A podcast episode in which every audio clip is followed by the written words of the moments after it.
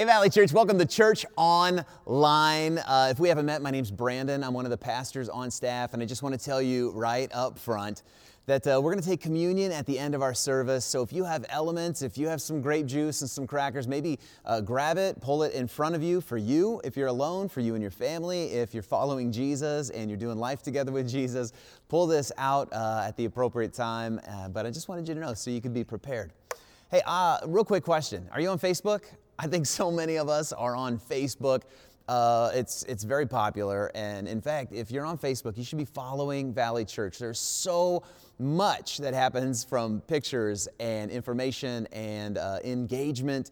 Uh, and you know just kind of like news so we want you to be engaged out there but one of my favorite things about facebook i'm not kidding it's Facebook Marketplace. I love the marketplace. I used to be like a Craigslist fanatic, but uh, I just feel a little more safe, I guess, uh, when somebody puts their picture out there. Is it ever their picture? Nobody knows, not until you meet, right? Uh, I was hanging out with one of my friends, and we were going to go meet somebody to make a, a big purchase. It wasn't for me. My friend wanted me to come along to make sure that everything was uh, good and he was safe. And so uh, we wanted to do this meetup to purchase this very expensive item from Facebook Marketplace. And we got there like too early. We were just sitting in the parking lot, like just, hey, hey everybody, it's not weird, just two dudes hanging out in the parking lot in the front seat of uh, my vehicle, and we're just waiting and we're talking and we're waiting, and you kind of start wondering, you know, you never know uh, the character of the person that you're out to meet when you're meeting up on uh, an app like uh, Craigslist or Facebook Marketplace or any apps, actually. Uh, you don't know the reputation, you don't know what you're expecting, and maybe you even start telling yourself some stories like, what, I don't even know if this guy knows Kung Fu, if he's gonna take my money. Like, it just feels kind of like leery and unsafe. And the two of us were just sitting in the front of my vehicle like a couple of private investigators. And eventually, this totally normal dude drives up, parks his truck next to us, and we just talk about the product. And, you know, there's a, a right at the moment of exchange, you know, we t- decided to go with Venmo. And as we're Venmoing, we're also kind of like, I wonder if I can see if this guy's legit and see, you know, what I can learn about him on his Venmo. And uh, everything was fine, uh, you know, and even weeks later, you're kind of wondering, is it still work? Is it a legit thing that we bought? It was, it was fine. My friend loves uh, his product, but it's just a little crazy. As we're driving out of the parking lot, even, he's like, hey, uh, should I take a picture of his license plate? I'm like, sure. So if we get ripped off, we can tell the cops how dumb we were, right? Uh, I don't know what good that is, but at least we would have evidence that we met this person and this is the person that whatever. But reputation, it matters. And, uh, you know, on Facebook, when you're meeting up with somebody, you just have no idea. Our reputation, it is a big deal. And, and sometimes uh, things are won and lost based on our reputation. And you know what's interesting about your reputation? I've heard somebody say this that your reputation is who you are when nobody's looking. Uh, I'm like, that's really good. You know what also is good? Your reputation is based on who you are when you don't think anybody's looking. And it just seems like in today's age, like somebody's always looking it's on video or even you're posting on social media, people see you. People, uh, maybe they don't know you, but they can get to know you by uh, what you're putting out uh, in front of you or online. And I'll tell you this scripture has a lot to say about our character and our reputation and our integrity. There are so many men and women throughout scripture that we can learn from when it comes to uh, integrity, character, and the reputation we throw off. Actually, in Ecclesiastes 7 1, look at this verse. This is so good. A good name is better than precious ointment. Oh, you know that ointment. You love a good ointment, right? Who says that? Only people you you you do, right? You're into Young Living essential oils. That's this is this verse is for you. You know how good that essential oil is.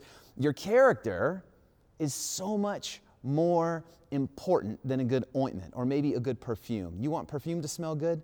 This passage is saying you, you want you to be known as so good. Actually, the day of death is better than the, the day of birth. In other words, so many people, I mean, I won't say everybody, but almost everybody loves a baby, right? Uh, we love babies. They're small, they're cute, they're innocent. And this passage is saying, are people going to like you as much when you leave this earth as they did when you were brand new?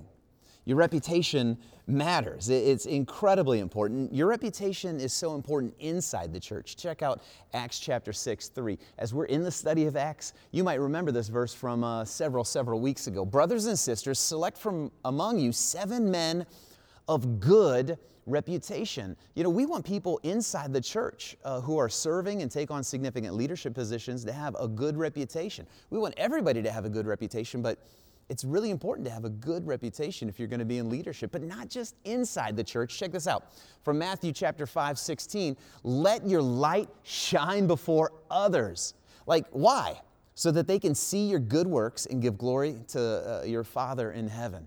Like the reputation you have outside of the church is radically important for people who aren't walking with Jesus.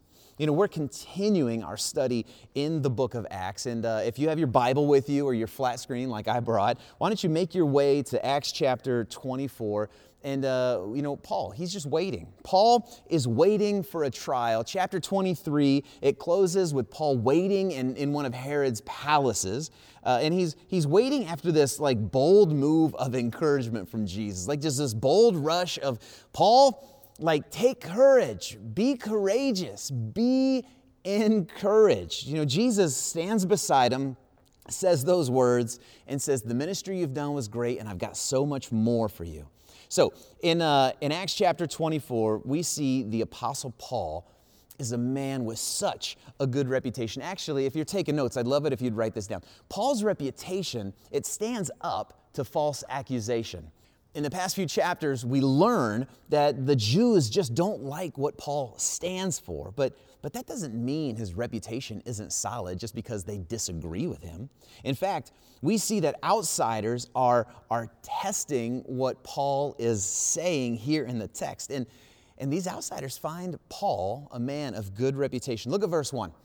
Five days later, so Paul has been waiting in the temple uh, and he's just there. And five days later, Ananias, the high priest, this high priest we met last chapter, he came down uh, with some elders and a lawyer named Tertullus. Now, this uh, lawyer, they're bringing, they're bringing legal counsel. They're bringing an advocate for them. Like these Jews are ready to take Paul down in the biggest way. Uh, these men, they presented their case against Paul to the governor. They are, they're just in it. They just want to see him done and everything he stands for over. And let me just give you a little glimpse in this governor. This governor's name is Felix. Uh, such a like a, a, cool first century name, right? Felix. Uh, Felix, he was a former slave, and he earned his freedom as a kid. And through the relationships that he had growing up, he gained some incredible influence and power. He actually rose in status and became the very first slave to ever become a governor in this Roman province. Uh, such a big deal. And, and like so many others who rose in authority, uh, which is actually in stark contrast to the way Jesus calls followers to live, this governor Felix, he is known, he is notorious, he's cruel and lustful, and a, a power abusing leader. That's who we're dealing with. That's who Paul is standing before during this trial. Look at verse 2 when Paul was called in, Tertullus began to accuse him, and he said, We enjoy great peace because of you. He's talking to Felix right here, because of you, Felix. And reforms are taking place for the benefit of the nation because of your foresight. We acknowledge this in every way and everywhere, most excellent Felix, with utmost gratitude. But so that I will not burden you any further, I request that you would be kind enough to give us a brief hearing. Of course, they want it brief. They want this over quickly. Uh, you know, this, this verse, these verses, by the way, contain the way that a leader wants to be spoken to in public. It's something Paul didn't do last chapter, and that's one of the things that got him into trouble. Uh, but this wasn't just respect that this lawyer was giving the governor. Uh, he, was, he was buttering him up. I mean, have you ever buttered somebody up? You know what I'm talking about, right? You're just kind of heaping on compliments, hopefully, to, to get what you want. That happens all the time in my house. You know, I might say to my wife, babe, dinner last night was so good. And she might say something like, uh, We had cold meat sandwiches. I got to remember the good things because cold meat sandwiches aren't something to brag about. She knows something is up. Or maybe one of my kids, my kids will come up to me and they'll say, Dad, you're so strong. And I'm just kind of like, Well, you know, wait a minute, what do you want? Like, you just know. That's what's happening in the text. Like, this lawyer is trying to get as close uh, as he can to the governor. He's trying to flatter him because he just wants to win his approval and he wants to win the case. So, so this lawyer was actually lowering himself and pandering for Felix in hopes that he would, you know, win the case. I mean, he is a corrupt governor, so, you know, I'm just going to win this case by, by any way possible. Look at verse 5. For we have found this man, now they're talking about Paul, right? We have found this man to be a plague an agitator among all the Jews throughout the Roman world and a ringleader of the sect of the Nazarenes. Are you kidding me? Like, he's like saying, This apostle Paul is everything you aren't. You are so excellent. This guy is a troublemaker. He's a problem. He's a plague. The apostle Paul's an agitator, not just to us, all of us Jews, but I just want you to know he is an agitator among the whole Roman world. Are you kidding? Like here, the, the Roman government didn't care anything about their laws and their rules and their traditions and their temples and yada, yada, yada. The one thing they did care about was their own king, their own authority, and, and corruption in their government. So they throw out that Paul's probably going to be a problem to the entire Roman world. And he's the ringleader, by the way, of a sect of the Nazarenes. You know what a sect is, right? It's a, this group that breaks off from another, another group. Like he's saying, uh, the Apostle Paul, he's a part of this underground movement. He's a zealot. The Apostle Paul is part of this subculture that's actually threatening us all. Verse 6. He even tried to desecrate the temple. That's a big deal to the Jews. And, and so we apprehended him. By examining him yourself, you will be able to discern the truth about these charges uh, that we're bringing against him. Uh, the Jews also joined in the attack. Listen, I love that word attack because what that's telling me is that the crowd is becoming more and more agitated themselves. Uh, it, is, it is getting a little feisty in the area. And uh, these Jews, they joined in the attack, alleging that all of these things were true. Now, we only see really three charges brought up against Paul. If you're a note taker, you, you might want to write these down. Uh, they say he's a troublemaker. Uh, I don't know if that's a really a, a, big deal to go to court over. He, uh, he's a ringleader. Uh, they definitely didn't care that he was a ringleader of the, the Jewish sect. Uh, and, and they said he's a defiler of the temple. Like, these are our laws, and we want you to, to prosecute him for, for violating everything. And by the way, all of these things are true. Do you know how we know they're true? Because we said it's true, right? Like when somebody says this is true, like there's something, my antennas go up. Like you don't have to tell me. It's either true or it's not true. Uh, and and uh, things are getting a little crazy, a little heated. Hostility is growing, and they're so absolutely confident in their presentation to the governor. But what's interesting, what you may have noticed or not noticed, just write it off to the side. There's no evidence. These are just complaints complaints without evidence and complaints without witnesses. Jewish law said you needed to bring two witnesses if there was a crime that happened, and it doesn't seem like any of this is happening. So, after the lawyer presents his case uh, about the Apostle Paul, Paul now, he gets an opportunity to defend himself. If you're taking notes, you might want to write this down. Paul's reputation is actually easy to defend, it's just easily defendable. Paul just stands up and, and he starts talking, you know. Uh, and while, by the way, Ananias, the high priest, and all these elders brought their lawyer, it kind of seems like Paul is left without representation. It doesn't seem fair to us. But I tell you this uh, Jesus is standing with him. God is with him. And I'll tell you this the Holy Spirit, who Scripture calls our advocate, is, is powerfully working in him and through him. Check this out in verse 10. When the governor motioned for him, the Apostle Paul, to speak, Paul replied, Because I know, now he's talking to Felix, right? He, he, maybe he learned his lesson to address leadership well in public. He says, because, because I know that you've been a judge for this nation for many years, I'm glad to offer my defense in what concerns me. I, like, he doesn't really say anything. You just like this uh, lawyer, he comes in and he's really buttering him up. Paul, let me, let me just kind of reword what Paul said. Out of all the governors I know, you're one of them. Like he doesn't give him anything. He's just saying, I'm, I'm ha- you've got longevity, you've got some seniority. I'm happy to present to you because that's the legal way, that's the process. He's respectful, but he's definitely not buttering him up. Look at verse 11. You can verify for yourself that it is no more than 12 days since I went up to worship in Jerusalem. He says, You know, I have nothing to hide. You can ask anybody you want. Uh, I hope that it's a, a fair witness, but uh, you can ask around. I have nothing to hide. Paul stands up to the accusation with truth and with his good character because Paul has a great reputation. And he says, I went up to worship. I didn't go up there to cause trouble, but to worship. People have seen me worship. I was worshiping in public, I was worshiping in the temple. I have nothing to hide. You can actually go check. And then in verse 12, they didn't find me arguing with anyone or causing any disturbance in the context of worshiping. Come on, I'm, I'm in there, I'm going to Jerusalem. None of this is true. I, I didn't cause a disturbance among the crowd, either in the temple nor in the synagogue or anywhere in the city. Neither can they prove the charges that they're making now against me. You can't prove it. There's, there's no evidence.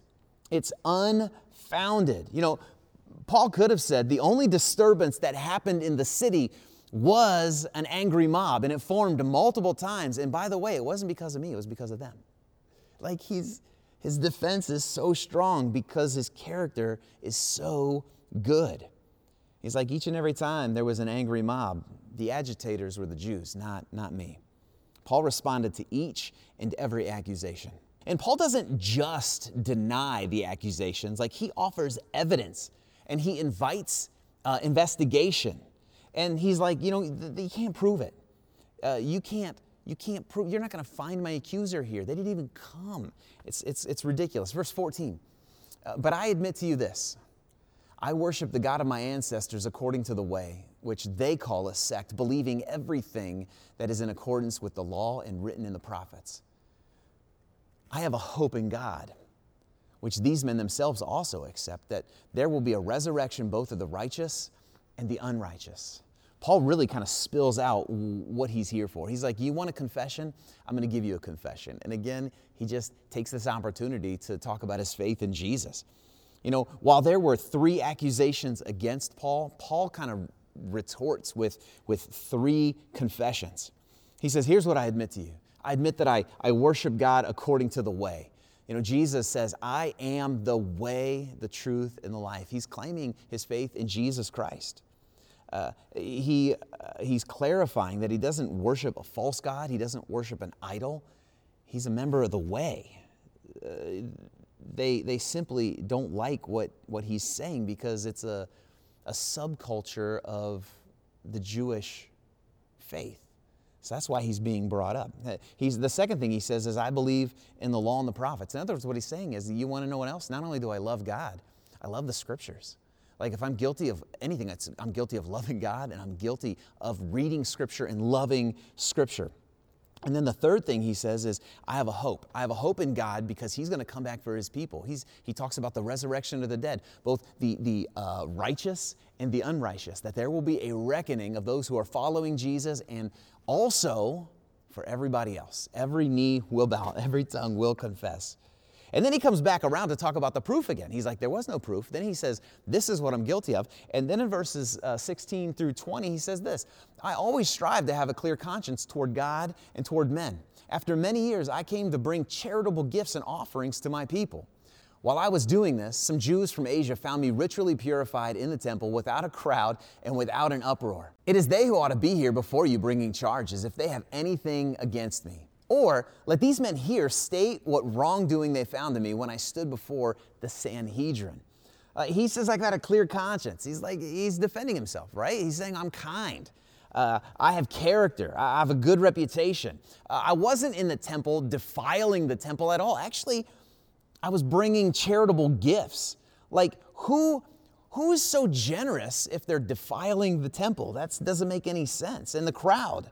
He says there was no crowd, there was no mob, at least until these guys got there, right? He didn't start the scene. Uh, the Apostle Paul, uh, uh he's just saying, I am clean of all of these accusations. Uh, and my actual accusers, by the way, my actual accusers, they're not even here, which is illegal.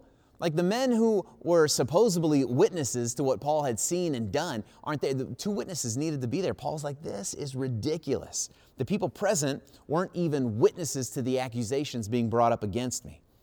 So for about 12 days, right? Paul says, for about 12 days I was in Jerusalem worshiping. I was being generous. Uh, I was in the temple. I was purified. I was, I was living in a humble manner. There was no uproar. There was no problem. Well, maybe, there's one little problem. He says this. He says, other than this one statement that I shouted while standing among them. I mean, Paul admittedly got a little feisty, he got a little lippy, and he got in trouble and maybe used a little sarcasm on the crowd and the chief priest. He's like, there's this one thing I did. But, you know, that's no reason for me to be here. He says this You really want to know why I'm here, why I'm being charged, what I'm guilty of is the fact that, that they don't like that today I'm on trial before you concerning the resurrection of the dead. They don't like my faith in Jesus. They don't like the fact that Jesus is messing up their old religious ways. And by the way, Jesus is the fulfillment of their old religious ways. He is the Messiah that they're waiting on. He's saying, Felix, I am here because of my faith in Jesus Christ. Paul is just able to give a clear, solid defense his conscience is clear, his reputation is stellar, and it's, and it's hard for anybody at this point to see that he's, he's anything but innocent. And then this last section of the text, this is so beautiful. I love this. If you're taking notes, we see that Paul's reputation earns him influence. Paul receives an unprecedented amount of influence with the governor. Check this out. Uh, verse 22.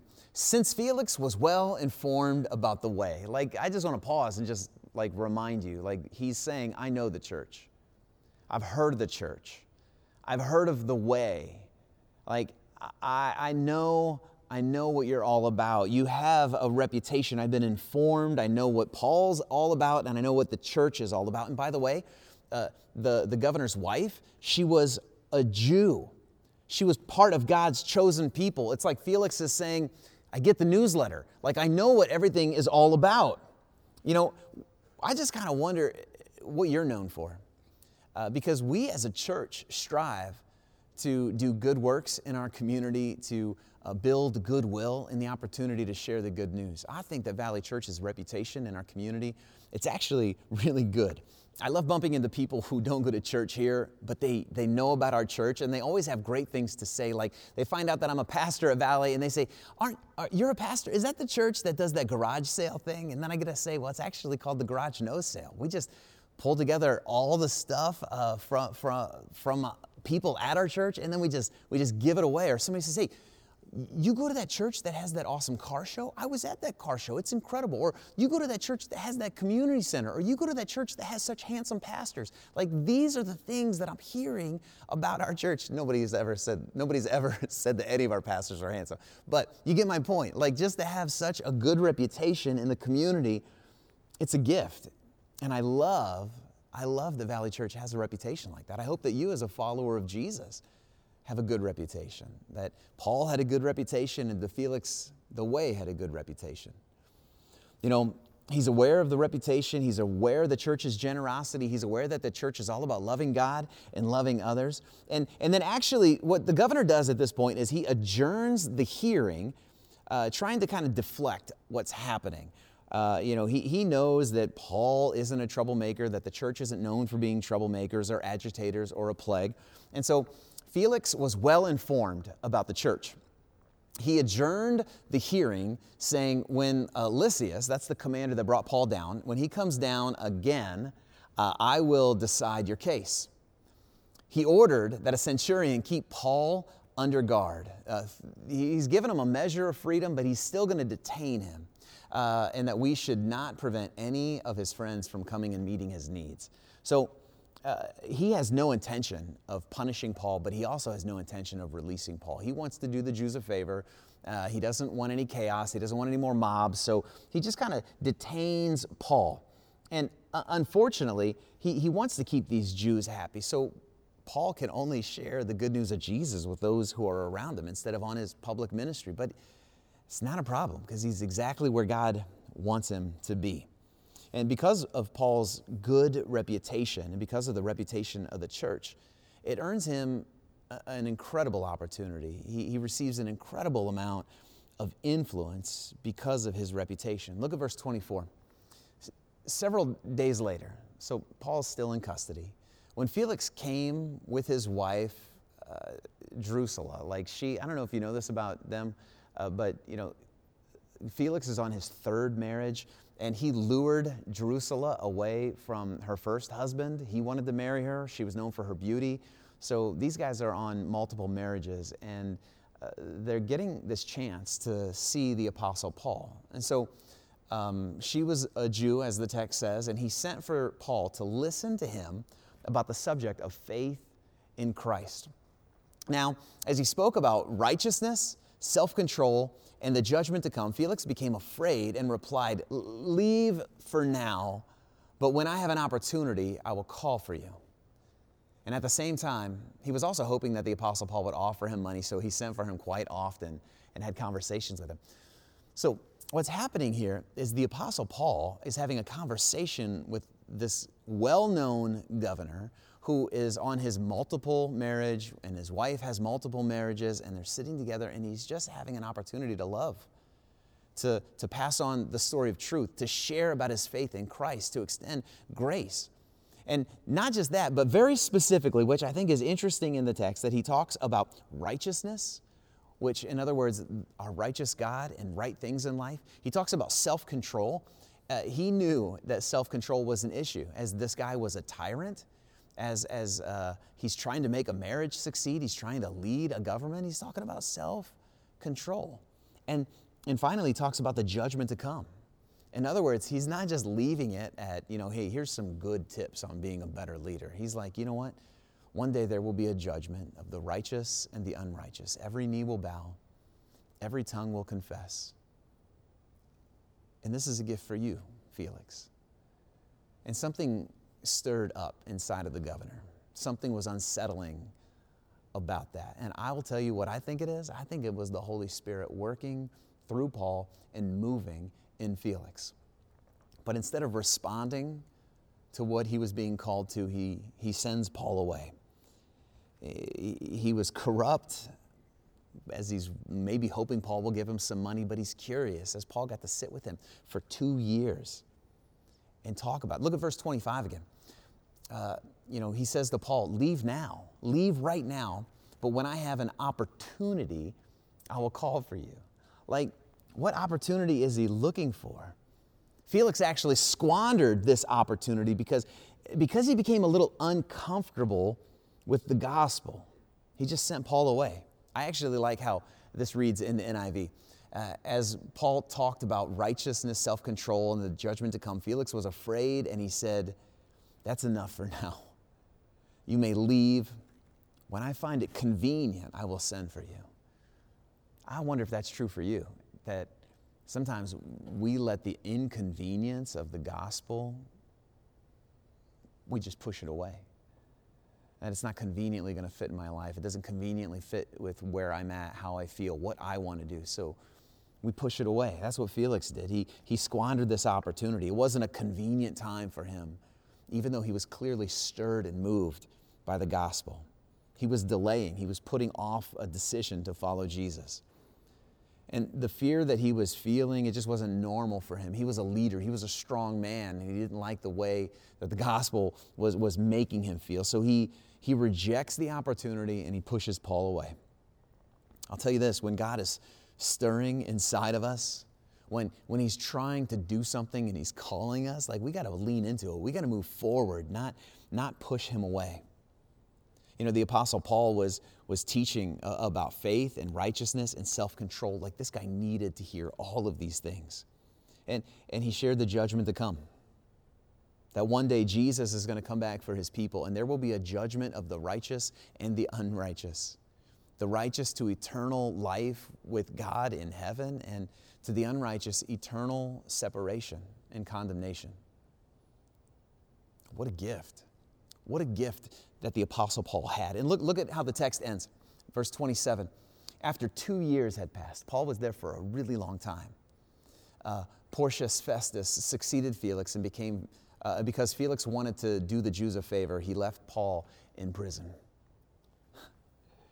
If you were given two years to share your faith in Jesus Christ with at least one life, how would that one life be impacted? Like after two years. I'll tell you this you and I, we exist to love God and to love others. I mean, that's the cycle that we need to be living in loving God every day, loving others every day, like just a constant love God, love others. And we want to make the most out of every opportunity. I'll tell you this it's not your responsibility to save somebody. You know, salvation is something we present, but it's not something we force or push. I love this verse, one of my favorite verses from 1 Corinthians chapter 3. Each of us has a role. Each and every one of us has a role. And the Lord has given this to us that I planted seeds. The Apostle Paul says, I plant seeds, Apollos watered seeds. There's many people, many hands doing many jobs, but it's God who gave the growth. You and I, we just faithfully love God and love others, and we let God do the work. Faithfully, obediently follow what God is calling us to, but let God do the work. You know, the Apostle Paul here, he is, he is on trial for what we're going to celebrate right now. Uh, I hope that you had an opportunity to get your communion elements uh, because we get to celebrate communion as a church family. Uh, communion is the celebration of what Jesus has done for us, but it's also anticipation of what Jesus one day will do for us. Celebration of his life, death, and resurrection, and anticipation that he is going to come again. For the righteous and the unrighteous, every knee shall bow, every tongue will confess. And I'll tell you this if you're watching online and you are not a member of Valley Church, uh, you don't have to be a member to take communion. You only need to be a member of the family of God. John 3:16 said, "For God so loved the world that he gave his one and only son that whoever believes in him shall not perish but have everlasting life." God loves you so much that God gave you the gift of salvation through Jesus Christ that if you believe that Jesus is resurrected from the dead, you receive salvation. Romans 10:9 says if you confess with your mouth that Jesus is Lord and you believe in your heart that God raised him from the dead, you will be saved. Salvation is a gift from God and it is an outward confession of an inward condition. So if you have a relationship with Jesus Christ, communion is for you. Let me read to you from 1 Corinthians chapter 11. The apostle Paul says this, "For I received from the Lord what I also passed on to you. The Lord Jesus on the night that he was betrayed, he took the bread, and when he had given thanks, he broke it and he said, "This is my body which is for you. Do this in remembrance of me." And in the same way, after supper, he took the cup, saying, This cup is the new covenant in my blood. Do this whenever you drink it in remembrance of me. For whenever you eat this bread and drink this cup, you proclaim the Lord's death until he returns. Celebration of what he has done for us on the cross and through the resurrection, and anticipation that he's coming back for his people. Take when you're ready. And I want you to know I love you. I'm thankful for you. I'm glad we joined uh, for worship together this weekend. Uh, let me pray. God, thanks for today. Thanks for each and every man, woman, and child who uh, calls Valley Church their home. I just thank you for the work that you're doing in our lives. And God, I ask in Jesus' name you would continue to grow us up, that we would be men and women with integrity, great reputation and character, and that you would give us opportunity and influence that we leverage for your glory. We pray this in Christ's name. Take when you're ready.